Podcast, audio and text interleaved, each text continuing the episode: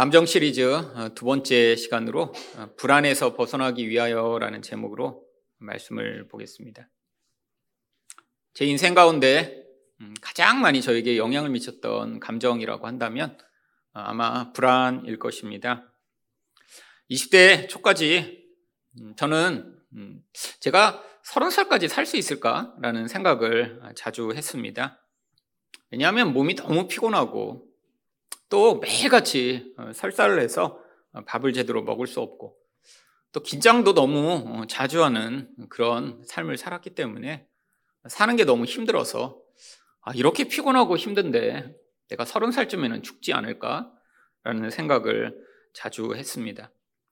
그러면서 보니까 내가 이렇게 몸이 약하고 힘든 이유가 사실 몸 자체가 약한 것도 있지만 마음 때문에 그렇다라는 사실을 아, 그때 깨닫게 됐죠. 마음이 늘 불안하니까, 그러니까 소화도 잘 안 되고, 그러니까 너무 피곤하고, 또 너무 긴장된 삶을 살았던 것이었습니다.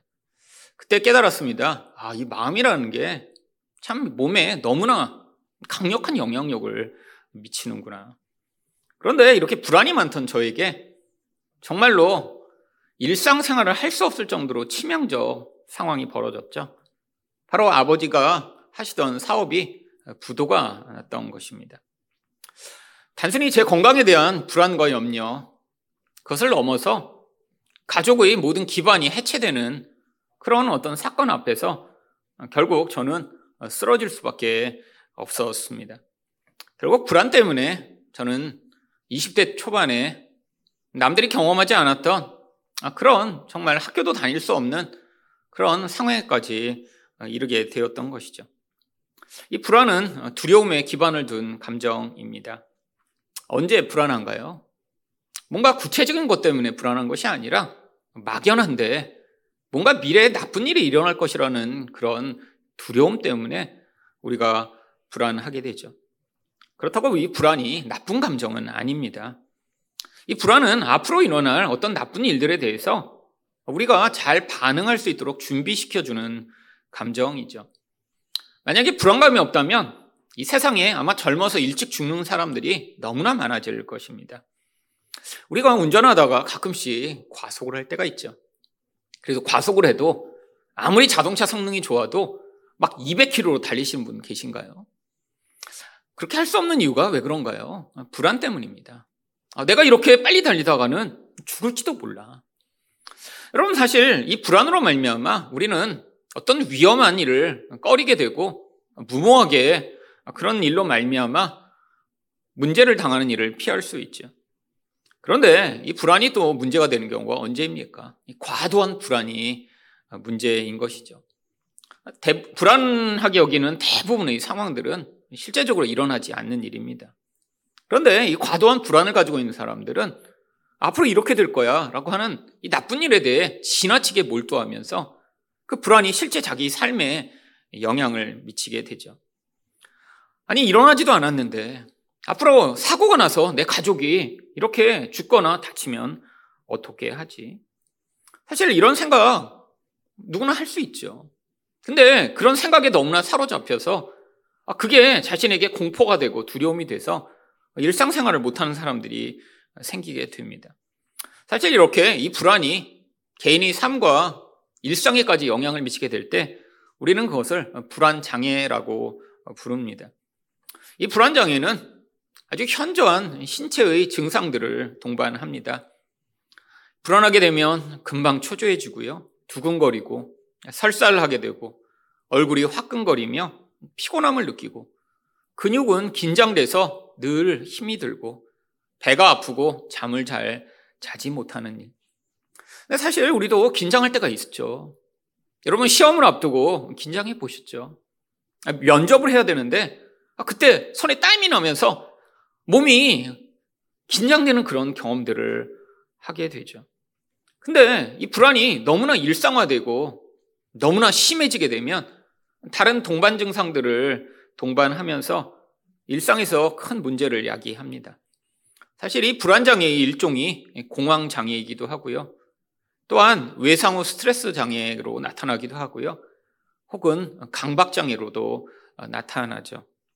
사실 이 불안이라는 이 원인과 상황에 대해서 우리가 왜 이런 일들이 일어나며 이런 감정들이 왜 존재하는지 이것에 대한 영적인 답은 무엇인가 우리가 오늘 말씀을 통해 함께 배워나가길 원합니다. 그렇다면 어떻게 불안에서 벗어날 수 있을까요? 첫 번째로 인생의 주권이 하나님께 있음을 믿어야 합니다. 1절 말씀입니다. 여호와께서 집을 세우지 아니하시면 세우는 자의 수고가 헛되며 여호와께서 성을 지키지 아니하시면 파수꾼이 깨어 있음이 헛되도다. 오늘 1절에는 사람들이 자기 안정의 기반으로 두는 가장 중요한 두 가지 대상이 나옵니다. 하나는 집이고 하나는 바로 성이죠. 이 시대로 이야기하면 아마 가정과 국가라고 할 수 있을 것입니다. 사실 가정이 없다면 우리는 그 불안정함을 견딜 수 없을 것입니다. 사실 가정이 깨진 사람들이 경험하는 그 고통, 그 고통의 가장 본질에는 이 안정된 기반을 빼앗겼더라고 하는 그런 감정이 있는 것이고요. 그 불안감이 그 한 사람을 파괴하고 고통하게 만드는 것이죠. 개인이 아무리 자기 삶을 안정되게 만들려고 하더라도 국가 자체가 붕괴된다면 개인의 노력이 무슨 소용이 있겠습니까? 우리는 역사상 나라가 망하고 아니 국가가 전쟁에 휩싸이거나 큰 재난을 당했을 때 한 개인들이 경험하는 그 고통을 수차례 목격했습니다. 사실 이런 불안한 마음 때문에 우리는 세상이 어떻게 돌아가고 이 나라가 어떤 일들이 있는지를 뉴스를 통해 계속해서 보고 있죠. 나라에서 벌어지는 일들이 개인의삶과 전혀 관계가 없는 것이 아니라 우리 삶에 끊임없이 영향을 미치며 우리를 두렵게 하기 때문입니다. 아, 그래서 많은 사람들이 자기와 별로 관계없는 것 같은 정치에 힘을 기울이고 세상의 경제 상황에 대해 계속해서 관심을 기울이는 것이죠.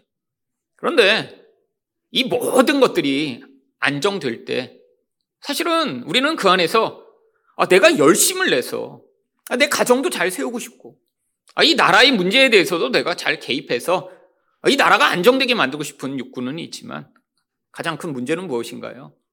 사실 아무리 개인이 노력을 하고 애쓰고 몸부림을 쳐도 이 가정이나 국가나 한 개인의 능력이나 노력의 여하에 관계없이 가정을 요동케 하는 요소들이 너무나 많고 국가가 붕괴되고 국가가 문제를 경험하는 일들이 사실 개인의 능력을 뛰어넘는다라고 하는 것입니다.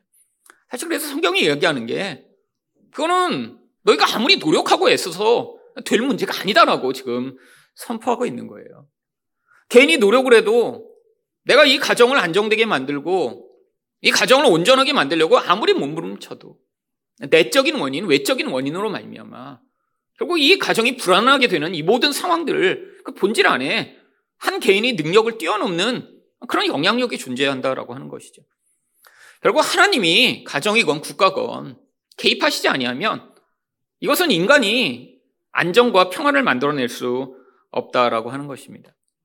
사실 다른 말로 이야기하면 이 불안은 내가 할 수 있는 그 능력을 뛰어넘는 이런 영역에 대해 환경에 대해 한 개인이 너무나 많은 책임감과 의무와 그런 자신감을 가지고 자기가 그것을 안정되게 만들려고 하는 그런 데서 이 불안이 커진다라고 할 수 있습니다.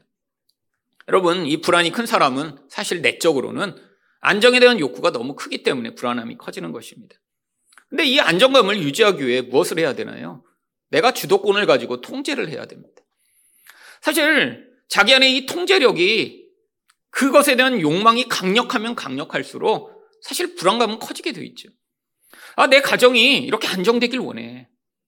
절대로 어떤 상황에서 불구하고 내 가정은 지킬 거야. 아, 이런 마음이 강하면 강할수록 사실은 어떤 상황에 의해 가정이 불안정하게 되고 문제가 생길 때마다 어떤 반응을 하게 되나요? 결국 자신이 능력을 뛰어넘는 그 모든 상황에 대해 감정적으로는 불안하게 되는 것이죠. 결국 이게 인간의 자기 주도권과 결국 누가 이 모든 상황에 대해 주도권을 가지고 있느냐의 사실 주도권 문제인 것입니다.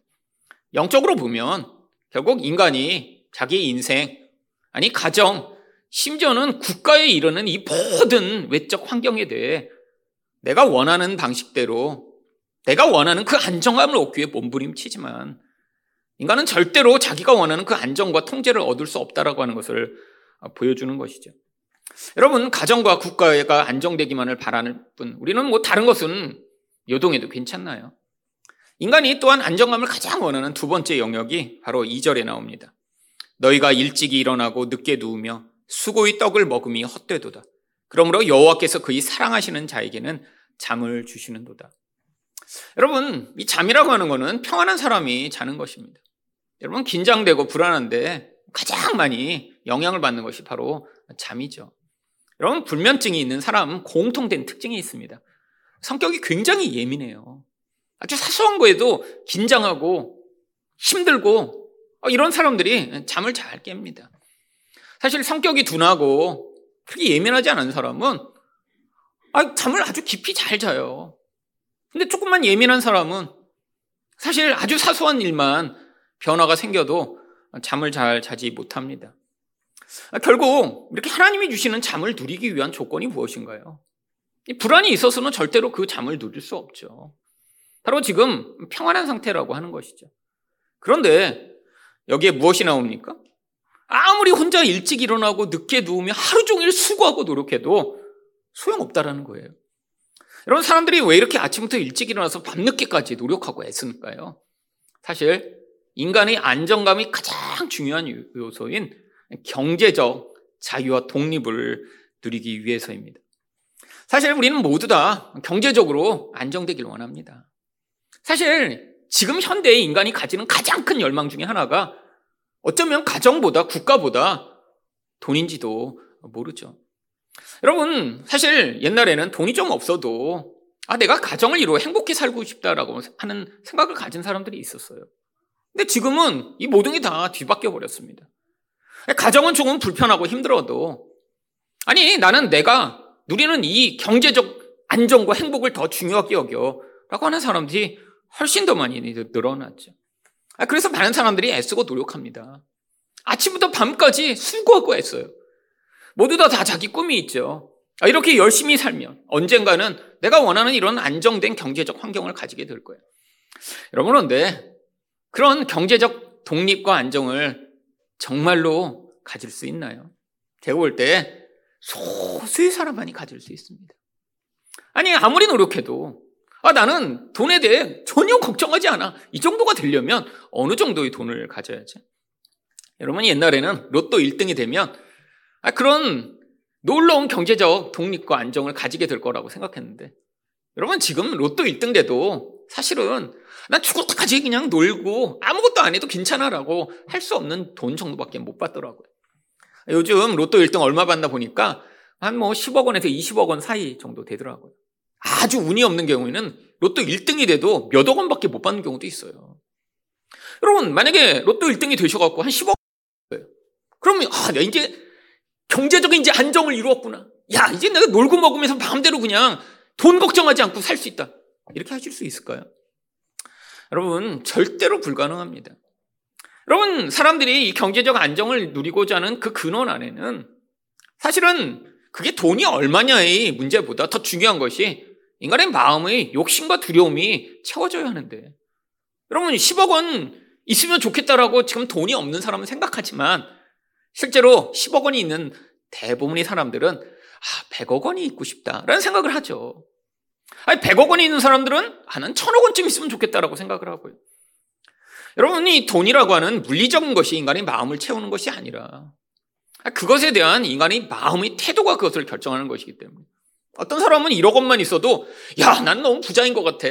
야, 난 너무 행복해. 라고 생각하는 사람이 있고 어떤 사람은 천억 원을 가져도 야, 조금 모자라. 조금 더 가졌으면 좋겠어. 라고 하는 생각을 가진 사람이 있죠. 여러분, 결국 이 마음의 영역을 물질적인 것으로 채우려고 하면 불안이 커질 수밖에 없습니다. 여러분, 결국 이 불안은 무엇을 가져오나요? 모든 관계와 삶에 영향력을 가져오게 되죠. 여러분, 우리가 그래서 아무리 가정을 내 힘으로 안정하게 만들려고 하고 돈으로 내 인생의 안정을 찾으려고 할 때마다 오히려 우리 안에서 어떤 결과가 나타나나요? 결국 불안감이 점점 커지게 되어 있습니다. 여러분, 인생 가운데 이 불안감이 여러분 가운데 커지고 계시다면 어쩌면 지금 우리가 방향을 잘못 잡고 있는지도 몰라요. 아, 너무 돈에 대해서 불안하기 때문에 그러면 돈을 더 많이 벌면 괜찮을까? 여러분, 지금보다 10배를 벌어도 어쩌면 불안할 수 있습니다. 돈이 아니라 누가 인생의 주도자인가를 인정하는 일이 필요한 것이죠. 우리가 불안하다는 것은 영적으로 이야기하면 다른 말로 하나님이 우리 인생의 주인이라고 하는 사실을 지금 믿지 못하기 때문에 끊임없이 내가 생각하는 어떤 기준, 아, 내 힘으로 내 가정이나 주변 환경과 상황을 안정하게 만들려는 이 욕구가 너무 지나치다 보니까 하나님이 우리 인생 가운데 지금 주도권을 주시고 행하시는 일들을 받아들이지 못하면서 우리 안에서 끊임없는 불안감이 솟구쳐 나오는 것이죠. 결국 다른 말로 이야기하면 내가 하나님이 돼서 내 힘과 내가 생각하는 방식대로 내 인생을 안정되게 만들고 싶은데 그게 삶을 통해 끊임없이 도전받으면서 지금 우리는 이렇게 불안한 삶을 살고 있는 것입니다. 여러분, 결국 영적으로 불안함은 그래서 우리가 하나님이 아님을 보여주는 아주 중요한 감정입니다. 결국 우리도 다 내 마음대로 살고 싶잖아요. 내가 원하는 경제적 수준이 있고, 내가 원하는 나의 가정의 행복의 울타리가 있죠. 근데 이게 흔들 때마다 튀어나오는 이 감정을 보며 우리는 어떻게 반응해야 될까요? 결국 하나님 앞에서 하나님, 제가 제 인생의 주인이 아님을 고백합니다. 하나님이 내 인생 가운데 주인이심을 제가 믿고 그것을 받아들일 수 있게 해달라고 여러분이 기도하실 때 하나님이 여러분의 인생 가운데 개입해 오시며 이 불안을 통해 오히려 우리가 영적으로 진짜 자유롭게 되는 그 은혜의 자리로 인도해 나가실 것입니다. 저는 제 영혼 안에서 이렇게 제가 불안하고 또 안정감을 원하는 자인지 사실 젊어서는 전혀 깨닫지 못했습니다. 사실 제가 불안하고 몸이 이렇게 아프고 힘든 이유가 그냥 그렇게 태어났으니까. 아니, 우리 어머니도 저랑 약간 비슷한 성격이셨기 때문에 나는 우리 어머니를 닮아서 그냥 이렇게 사나보다 라고 생각을 했죠. 근데 제가 서두에 말씀드렸듯이 그냥 어느 정도 일상을 살아가는 정도는 살고 있었는데 도대체 일상을 살 수 없는 상황이 벌어졌습니다. 사실 아버지 사업이 망했다라고 하는 거는 제 인생의 모든 기반을 다 파괴하는 그런 무서운 결과였거든요. 사실 아버지가 사업에 이렇게 부도가 나시면서 아버지가 감옥에 가셨습니다. 아, 그러고 났더니 가정이 다 풍지박산이 되어버렸어요. 돈도 이제는 전혀 벌 수 없는 상황이 되어버렸습니다. 미래를 예측할 수가 없는 거예요. 당시에 저는 제가 꿈꾸던 저희 미래가 있었어요. 아버지가 돈을 주시고 내 미래를 책임져 주시면 사업을 계속 하시면 아 그러면 아 내가 미국에 유학을 가서 아 그래서 공부를 해서 나중에 훌륭한 사람이 돼야지. 아, 이런 생각을 저는 개인적으로 가지고 있었죠. 여러분, 이 안정감이 기반이 되는 가정이 깨지고 돈으로 아무것도 예측할 수 없는 상황이 되니까 제 불안감은 정말 제 영혼을 파괴할 뿐 아니라 제 육체까지 완전히 파괴할 정도로 저에게 깊이 영향을 미쳤습니다. 결국 그 결과가 제가 대학교 4학년 때 온몸이 마비가 돼서 어, 쓰러진 것이었죠. 그때 제가 그렇게 기도했습니다.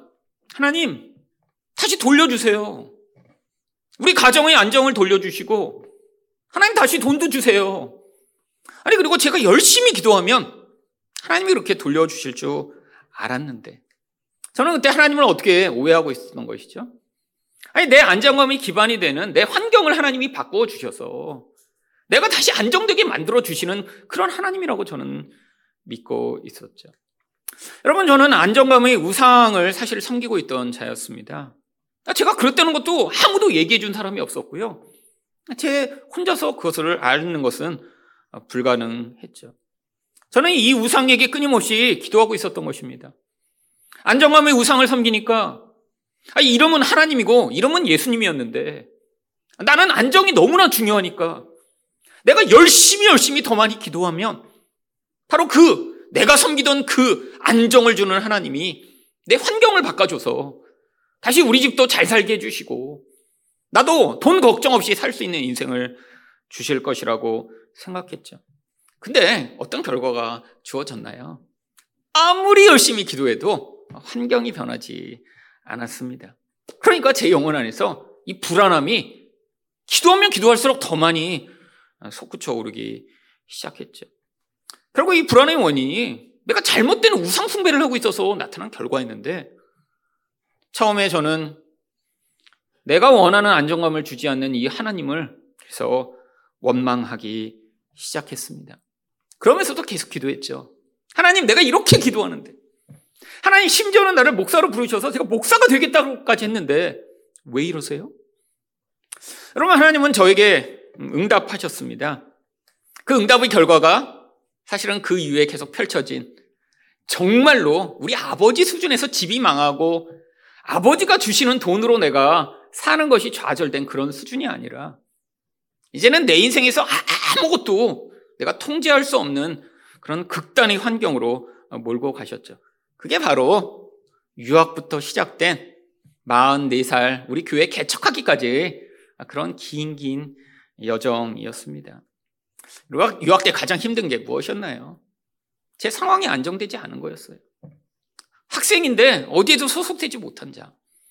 미국에 살고 있는데 미국 사람도 아니고 한국 사람으로 살 수도 없는 그런 불안정한 상황.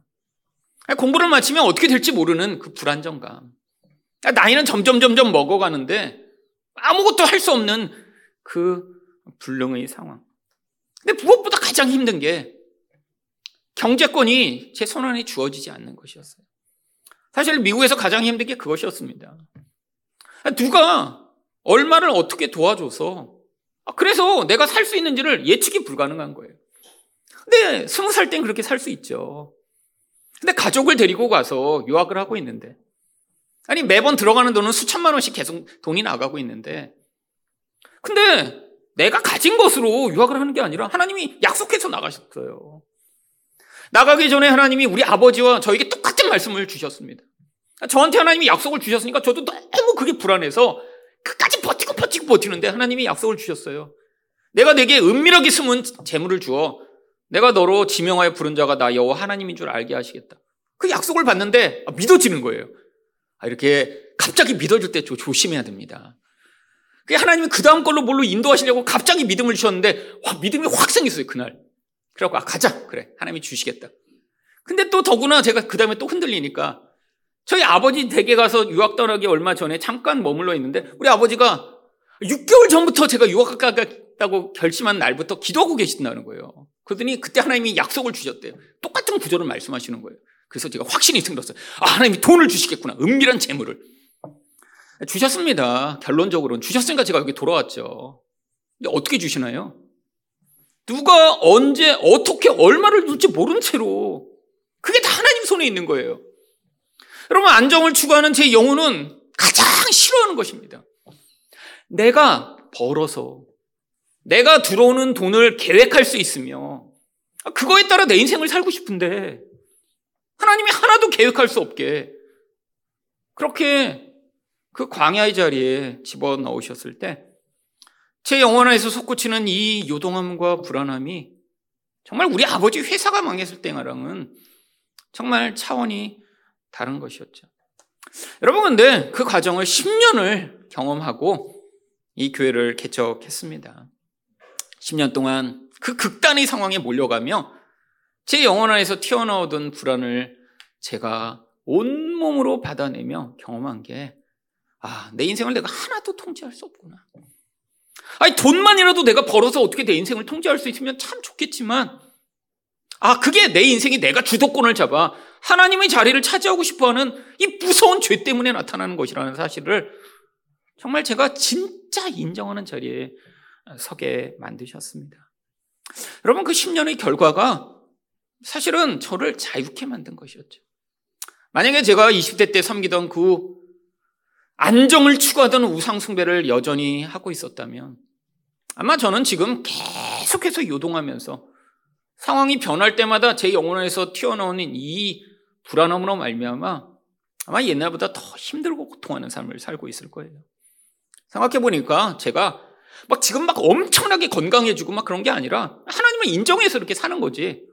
아직도 조금만 상황이 변하면 아직도 잠을 못 자요.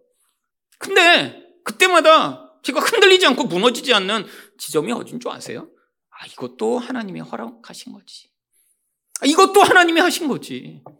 뭔가 하나님이 이것을 통해 나에게 무엇인가 말씀하시려고 하실 거야.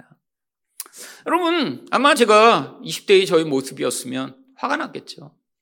하나님을 향해 왜 이렇게 하세요? 왜 안 막아주세요? 아니, 사람들을 향해 왜 이렇게 했어요? 근데 저희 그 우상 숭배하던 모습을 지난 20년 동안 그 극단의 과정들을 통해 다루시며 그 불안으로부터 자유케 하신 그 은혜로 말미암아 사실 영적으로 저는 절대로 다다를 수 없는 아 우리 하나님이 주인이십니다. 우리 하나님의 뜻이 옳습니다라고 고백하는 자리에 세우신 것. 이게 바로 제 인생에서 받은 가장 큰 은혜라고 할 수 있습니다. 두 번째로 어떻게 불안해서 벗어날 수 있을까요? 부정적 인식이 아닌 하나님의 약속을 믿어야 합니다. 여러분, 불안을 자주 경험하는 사람들은 사실 주변에서 벌어지는 모든 일에 대한 부정적 정보를 너무나 집중해서 받아들이는 어쩌면 인식 장애 현상을 겪습니다. 똑같은 일이 일어나도 이 불안이 큰 사람은 그 나쁜 일만 너무 집중해서 보는 거예요. 여러분 세상에 살인 사건이 사실 가끔씩 일어나죠. 근데 사실 그것으로 말미암아 불안을 경험하는 사람은 세상에 일어나는 그 일의 객관적 상황을 보지 않고 그 상황이 가져오는 그 하나의 현장을 자기 것과 자꾸 일치를 시킵니다. 근데 사, 한국에서 이렇게 살인을 당해 죽는 경우는 사실 아주 드문 경우입니다. 여러분 한국에서 살인 사건이 얼마나 많이 일어난다고 생각을 하세요? 10만 명당 0.6명이 지금 살해당하고 있습니다. 그러니까 10만 명당 0.6명. 여러분이 개인적으로 그래서 아는 사람이 이렇게 살해당해 죽는 경우가 쉽지 않은 거예요. 개인이 10만 명을 아는 게 쉽지 않거든요. 한 사람이 평생토록 만나고 알 수 있는 사람의 수가 1,500명 정도인데 페이스북 같은 거 제외하고요. 개인적으로 내가 평생 만나고 지나간 사람이 한 1,500명, 2,000명 정도인데 10만 명에 0.6명이 지금 살해당하고 있으니까 나뿐 아니라 내 아는 사람이 이렇게 살해당해 죽는 사람을 아는 것도 쉽지 않은 일이죠. 근데 이 불안이 큰 사람은 뉴스를 한번 보고 나면 그 불안에 사로잡혀요. 여러분, 근데 이 부정적 인식이 강화되는 경우가 있습니다. 아니, 누구나 다 부정적인 거 보면 어, 그거에 집중하는 거 쉽습니다. 뉴스에서도 사람들이 좋은 것보다 나쁜 게 더 관심을 끌기 때문에 대부분의 뉴스도 좋은 이야기는 잘 안 해요. 나쁘고 불안한 일들을 계속 어, 보여주죠. 근데 이게 어떤 경우에 강화되나요? 자기가 어떤 사건에 대해 실패한 경험이 여러 차례 있을 게. 나도 과거에 이렇게 갖고 많이 실패했어. 또한 내가 통제하고 싶은데 그 통제하지 못하는 그것이 일상에서 자주 경험될 때. 예를 들면 이런 거죠. 아, 나도 뭐 새벽 4시부터 일어나서 열심히 살고 싶어. 계획은 다 세울 수 있잖아요. 근데 그게 잘 안 돼요. 내 통제가 안 돼요. 깨보면 오후 4시고. 뭐 이런 사람 있잖아요. 계획만 맨날 새벽 4시야. 일상이 통제가 잘 안 돼요. 마지막으로 자주 보고 접해서 어떤 결말이 너무나 예측이 늘 가, 능할 때. 일상에서 자주 보는 거죠. 이렇게 하면 이렇게 된다는 걸. 여러분, 근데 이런 가장 대표적인 대상이 누군지 아세요? 자기 자신이기도 하지만 바로 우리의 자녀입니다. 여러분, 우리 자녀들을 보면 사실 확장된 자예요. 여러분, 자녀를 낳아 기르시다 보면 자기 모습이 자녀에게 자주 보입니다. 여러분, 그렇지 않으세요? 자기 모습이 보이거나, 자기 아내의 모습이 보이거나, 뭐 자기 남편의 모습이 보이거나, 자녀한테 너무 많이 보여요. 근데 주로 어떤 모습이 보이죠? 남편과 아내의 좋은 모습이 아니라 나쁜 모습이 자주 보입니다. 왜 그게 자기에게도 영향을 계속 미치는데 그러니까 우리 안에 뭐가 커지나요? 불안감이 커지죠. 아, 자녀가 자기와 비슷해 보여요. 그러니까 저렇게 계속 놔두다 보면 어떻게 될까요? 분명히 미래에 잘못될 것이라는 예측을 하게 됩니다. 여러분, 이 불안의 결과가 어떻게 나타나죠? 이 불안의 결과가 바로 통제와 회피로 나타납니다. 여러분, 사람이 이 자녀에 대해 아주 강하게 통제하려는 사람들이 있어요. 일일이 통제해요. 어려서는 먹는 것, 입는 거 통제 시작하다가 점점 나이가 들수록 이제 공부하는 거 통제하고요. 노는 거 통제하고요. 막 통제가 점점 점점 점점 커지기 시작해요. 여러분, 근데 이런 통제의 결과가 무엇인가요? 결국 자녀가 독립적인 자아로 성장하지 못합니다. 부모도 이 자녀로부터 분리가 되지 못해요. 서로 샴쌍둥이처럼 같이 영혼이 얽혀서 성장해 나가다가 나중에 분리하려고 보니까 분리가 안 되는 거예요. 여러분, 근데 인간은 반드시 분리를 해야 무엇이 가능합니까? 그게 성인이 되는 거예요. 아니, 그런데 성인이 된다는 것, 분리되지 않은 영혼들에게는 고통스러운 일입니다. 멀리 있어도 분리가 안 돼요. 멀리 있어도 분리가 안 돼요. 여러분, 이런 통제도 문제지만 회피도 문제입니다. 여러분, 모든 부모는 일단 통제부터 시작하려고 하죠. 처음부터 다 방임하고, 아, 네 맘대로 살아. 태어나자마자 그냥 우유병 던져놓고, 그러니까 네가 먹든지 말든지 마음대로 해. 이건 부모가 아니죠. 여러분, 처음에는 다 통제하고 싶습니다. 이것도 해주고, 저것도 해주고. 근데 이제 그 중에 통제를 강력하게 반발하는 반항아들이 분명히 있습니다. 여러분, 있잖아요. 부모 원하는 대로 하지 않는. 결국 뭐가 일어나나요? 다툼이 일어나죠. 여러분 자녀들은 놀라운 무기가 있습니다. 바로 분노와 반항과 외면 뭐 이런 무기들을 사용해 가며 부모와 싸움을 시작하죠. 여러분 부모가 정말 굽히지 않고 관계를 깨뜨리더라도 내가 쟤를 굴복시키겠다라는 강렬한 열망을 가진 부모들이 가끔씩 있죠. 그래서 어떻게 해요? 반항할 때 꺾어버리려고 하는 부모들이 있습니다. 어떻게 되나요? 관계가 깨지죠, 결국. 대가를 치러야지만 가능한 일입니다. 근데 자꾸 반항하고 싫어하면 어떻게 돼요? 대부분의 부모들은 일정 시간이 되면 포기를 하죠. 이제 말 잘 듣는 애만 이제 통제하고 너무 반항하는 애는 이제 거리를 두는 것입니다. 그래서 뭘 하죠? 사실 회피하는 거예요. 아, 그래서 네 맘대로 해라. 네 원하는 대로 살아. 저렇게 맨날 화내고 난리치고 반항하느니 네 원하는 대로 살아라고 방임을 해버리면 또 어떤 결과가 나타나나요? 그 아이는 인생의 틀이 없는 채로 성장하게 됩니다. 여러분, 성인이 되기 전에 인간은 다 인생의 틀, boundary를 아무런 boundary가 없는 인생을 살게 되면 결국 나중에 무엇이 옳은지 무엇이 그른지를 분간하지 못하게 돼요. 여러분, 정상적인 사람이라면 하지 말아야 될 것과 해야 될 것의 경계가 있습니다. 여러분, 정상적인 사람이 마약을 하나요? 아니, 우리 다 알잖아요. 아니, 우리가 돈이 없어서 지금 마약을 못 하는 건가요? 요즘은 만 원이면 마약 산대요. 아니 그리고 너무 마약 살려면 어디 막 으슥한 데를 가서 막 정말 범죄자들만 이렇게 사야 되는 그런 너무 힘든 과정이라 우리가 마약을 안 하나요? 아니잖아요. 근데 우리 안에는 지금 기준이 있습니다. 이거는 절대 하면 안 돼. 아 그러니까 안 하는 거잖아요. 근데 어떤 사람들은 어때요? 자꾸 선을 넘습니다. 자기도 알아요. 하면 안 된다는 거. 근데 그 선을 자꾸 넘어서 자기와 다른 사람의 인생을 파괴시켜줘. 그럼 누가 모르나요? 도박하면 안 된다는 거. 근데 어떤 사람은 자꾸 선을 넘어요. 왜 그렇죠? 어려서부터 방임돼서 자기 인생의 바운더리를 형성하지 못한 거예요. 여러분, 결국 이 불안이 가져온 결과가 다른 사람에게 이 자녀의 인생 가운데 끊임없이 영향력을 미치는 것이죠. 여러분, 우리는 노력해서 이 불안을 벗어날 수 없습니다. 우리는 자녀를 너무 잘 알고 있거든요. 저대로 놔두면 문제가 생길 것 같은 두려움이 너무 크고요. 뭔가 내가 개입해 줘야 될 것 같은 그런 강렬한 열망까지 가지고 있죠. 여러분, 여기서 벗어날 수 있는 유일한 길은 사실 오늘 본문에 나오듯이 하나님의 약속을 붙드는 것입니다. 3절에서 하나님 뭐라고 말씀하시죠? 보라 자식들은 여호와의 기업이요 태의 열매는 그의 상급이로다. 여러분 여기는 병행법이 사용된 구절입니다. 병행법은 뭐냐면 앞뒤에 똑같은 문장이에요, 사실은. 그러니까 앞에 자식과 뒤에 나오는 태의 열매가 같은 단어예요. 여러분, 이 자식은 지금 태어나서 장성한 아 그래서 정말 의지할 만하고 야 쟤는 정말 멋진데 막 서울대학교 가고 막 하버드 가고 막 좋은 기업 취직하고 막 판사 되고 이런 게 아니에요.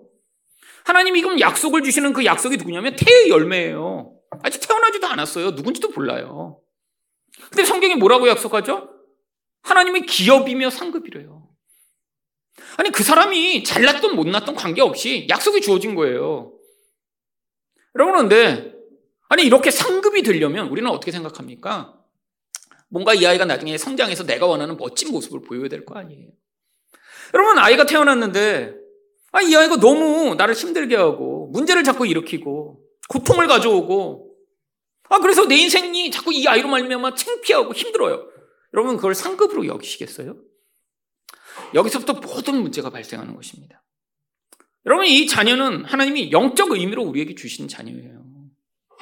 이 자녀가 세상에서 좋은 학교 가고 잘나고 뭐 나중에 정말 남들에게 자랑하면 와 라고 하는 자녀면 상급이고 아니 이 자녀가 나중에 내가 생각할 때 수치스럽고 너무 그 자녀 때문에 고통스러우면 아 그러면 저주가 주어진 것인가요? 이게 대부분의 사람들이 생각하는 관점이죠. 여러분 아니 세상에 얼마나 많은 자녀들이 있는데 그 자녀들이 그럼 하나님의 백성들에게는 이런 상급과 같은 자녀가 다 태어날 거야 할 거 아니에요. 여러분 그렇지 않습니다. 가정마다 말 잘 듣고 착하고 좋은 아이도 있고 가정마다 문제가 있는 아이도 있고 어쩌다 보면 문제가 있는 아이가 두세 이렇게 연속으로 태어나서 힘든 경우도 있고 예측할 수 없지만 다 자녀가 있잖아요. 여러분 이게 영적 의미로 어떤 의미를 가지고 있는지 4절과 5절이 이렇게 얘기합니다. 젊은 자의 자식은 장사의 수중에 화살 같으니 이것이 그의 화살통에 가득한 자는 복되도다. 그들이 성문에서 그들이 원수와 담판할 때 수치를 당하지 아니하리로다.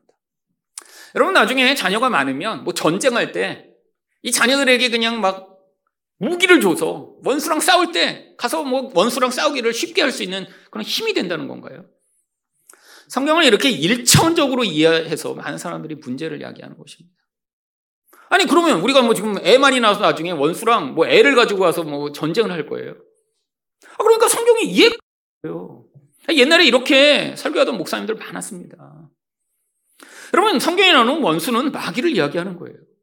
하나님이 이 자녀가 가지는 영적 의미를 우리에게 보여주시는 거죠. 여러분 이 자녀로 말미암아 이 마귀 앞에서 우리가 수치를 당하지 않으려면 무슨 일이 벌어져야 되나요? 이 자녀가 바로 하나님의 유업과 기업으로서 역할을 해야 되잖아요. 여러분 우리가 하나님의 유업과 기업이 되기 위해 꼭 필요한 것이 무엇입니까? 하나님의 나라가 우리에게 임하는 거예요. 여러분 언제 수치스러울까요? 여러분 이렇게 자녀로 말미암아 내가 그 유업과 기업을 누릴 수 없는 자가 되면 그러면 이게 수치스러운 거예요. 여러분 하나님의 백성인데 아니 내게 이런 하나님 백성이라는 타이틀이 주어져 있는데 내 인생 가운데 원수가 나중에 야 네가 하나님의 자녀야? 이렇게 되면 이게 수치스러운 거잖아요. 근데 우리가 하나님의 자녀로 마귀 앞에서 떳떳하기 위해서 뭐가 필요한가요? 아, 세상에서 내가 돈을 많이 벌어갖고 야 100억 벌었어 이 마귀야. 이러면 마귀가 와 아니 100억이나 벌었어 대단하네. 이러면 영광스러운가요? 그럼 마귀 앞에서 우리가 당당하고 수치스럽지 않기 위해서는 우리가 어떤 사람이 되어야 하나요? 하나님 통치와 다스림 가운데 있는 하나님의 모습을 닮은 사람으로 변화돼야 마귀 앞에서 내가 이런 존재야. 내가 예수를 닮은 자야. 내 인생 가운데 이렇게 고난과 어려움이 많았지만 내 인생이 정말로 네 앞에서 수치스럽지 않은 영광스러운 존재야라고 드러낼 수 있는 것이죠. 여러분 바로 자녀가 이런 역할을 한다는 거예요. 여러분 대표적인 경우가 누구인가요? 바로 다윗과 압살롬의 관계입니다. 여러분 우리는 생각하죠. 아니 다윗과 같은 어떤 이런 사람한테 어떻게 압살롬과 같은 이런 나쁜 놈이 태어날 수 있을까? 네, 이게 지금도 벌어지고 있는 일입니다. 여러분, 근데 왜 하나님이 이런 일을 허용하셨을까요? 바로 다윗이 끝까지 다윗으로 머물 수 있었던 이유는 압살롬 때문이죠. 어쩌면 다윗에게 사울로부터 쫓김을 당하며 고통하던 시간보다 압살롬으로 말미암아 고통하던 그 짧은 시간이 더 깊이 고통스러웠을 것입니다. 자식에게 죽을까봐 맨발로 울면서 도망치던 아버지. 자기 척들, 자기 아내들이 자기 아들에게 강간당하는 것을 보아야 하는 그 수치. 심지어는 나중에 그 아들이 죽임을 당하는 것을 보아야 하는 그 고통. 여러분, 그런데 다윗이 어떻게 끝이 났나요? 여러분, 다윗도 힘이 주어지고, 다윗도 왕이 되고 편안하니까 자꾸 그 안에 있는 인간적 본질과 욕심으로 죄가 튀어나오기 시작해요. 그래서 사무엘 상이 끝나자마자 사무엘 하에서부터 뭐가 시작되나요?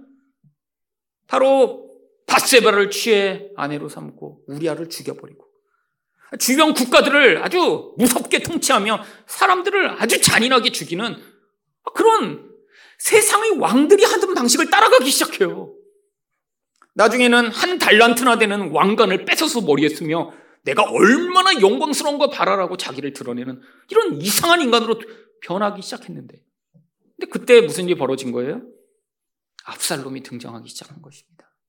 그래서 아니 왕이 되고 이제 편안해지고 힘을 가지게 돼서 다윗도 사울처럼 될 뻔했는데 하나님이 압살롬으로 말미암아 다윗이 다윗에 머물 수 있도록 은혜를 주셔서 결국 다윗이 나중에 인생을 마무리 지었을 때 그가 원수 앞에서 수치스럽지 않은 존재로 마무리할 수 있도록 하나님이 은혜를 베풀어 주신 것이죠. 여러분, 저나 여러분이나 다 자녀가 있는 사람들은 다 열망합니다.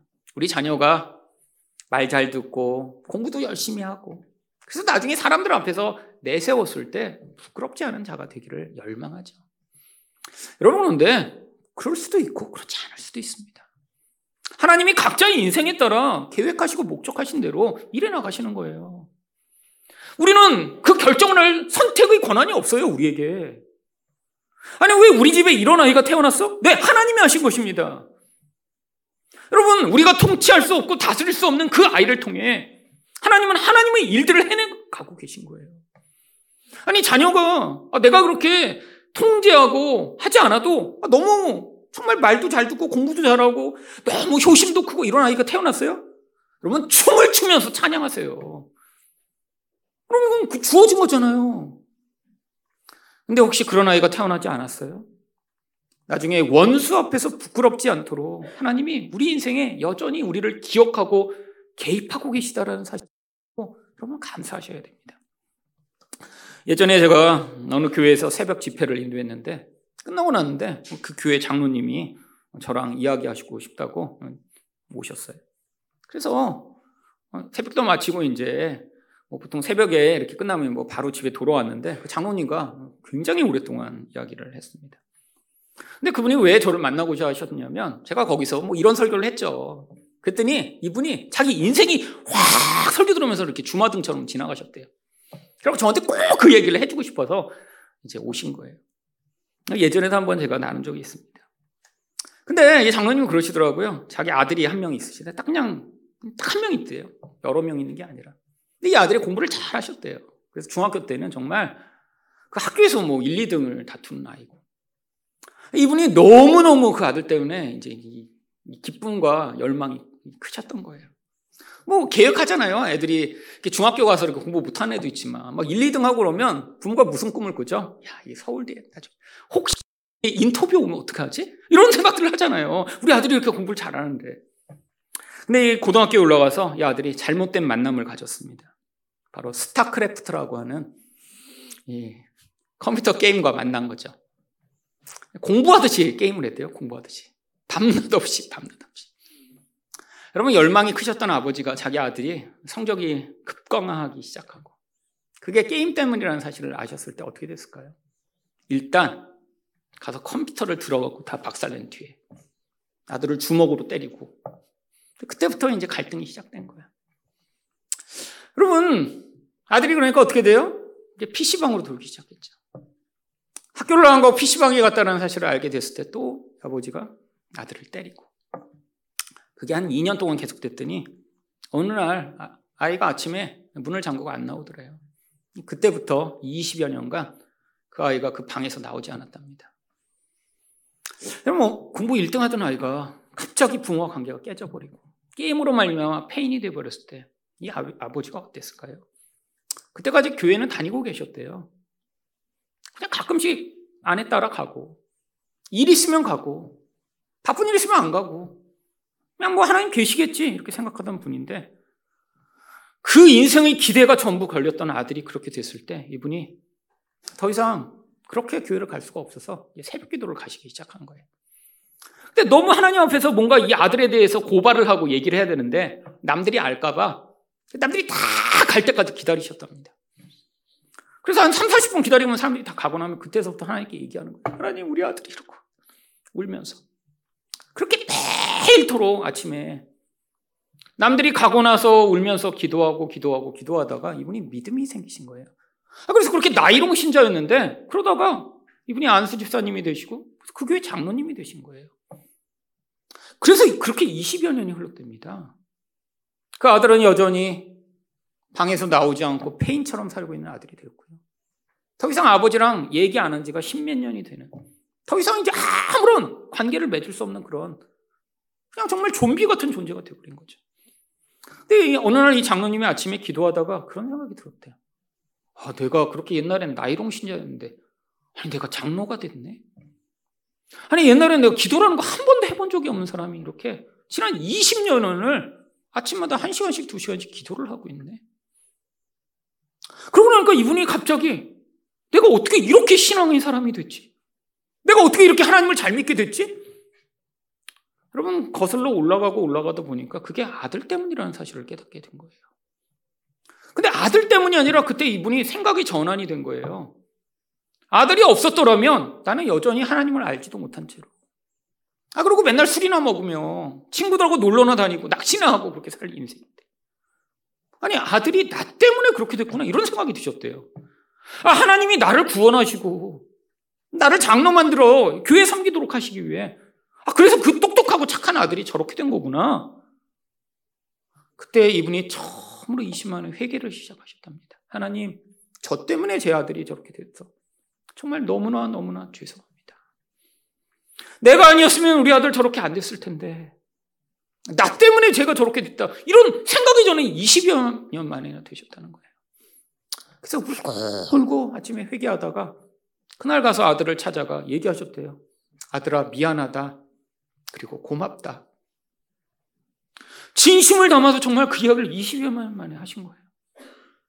근데 그 아들이 그 다음날 아침에, 원래는 아침에 안 일어나는 아들인데, 아침에 일어났더래요. 그래서 보니까 쓰레기를 치웠더래요, 쓰레기를. 20년 만에 쓰레기를. 그때부터 이 아들이 조금씩, 조금씩 바뀌기 시작하다가, 제가 그 설교를 한 그날, 마침 이분이 그 지역에서 이제 장로를 은퇴하시고, 시골로 내려가시는 날이 있더라고요, 신기하게. 근데 아들이 그 몇 년 동안 이렇게 변화가 돼서, 이제는 이제 아버지가 하시던 무슨 사업을 조그만 그런 이제 일을 맡아서 할 만큼 제 아들이 이제 사회성도 생기고 돼서 아들한테 그걸 넘겨주시고 그래서 이제 자기 밥벌이 할 수 있도록 하시고 이분은 사업을 어느 정도 정리하고 남은 돈으로 시골에다 이제 집을 얻어서 시골로 내려가시고자 했는데 그때 마지막 예배를 오신 게제 어, 새벽 기도였던 것이죠.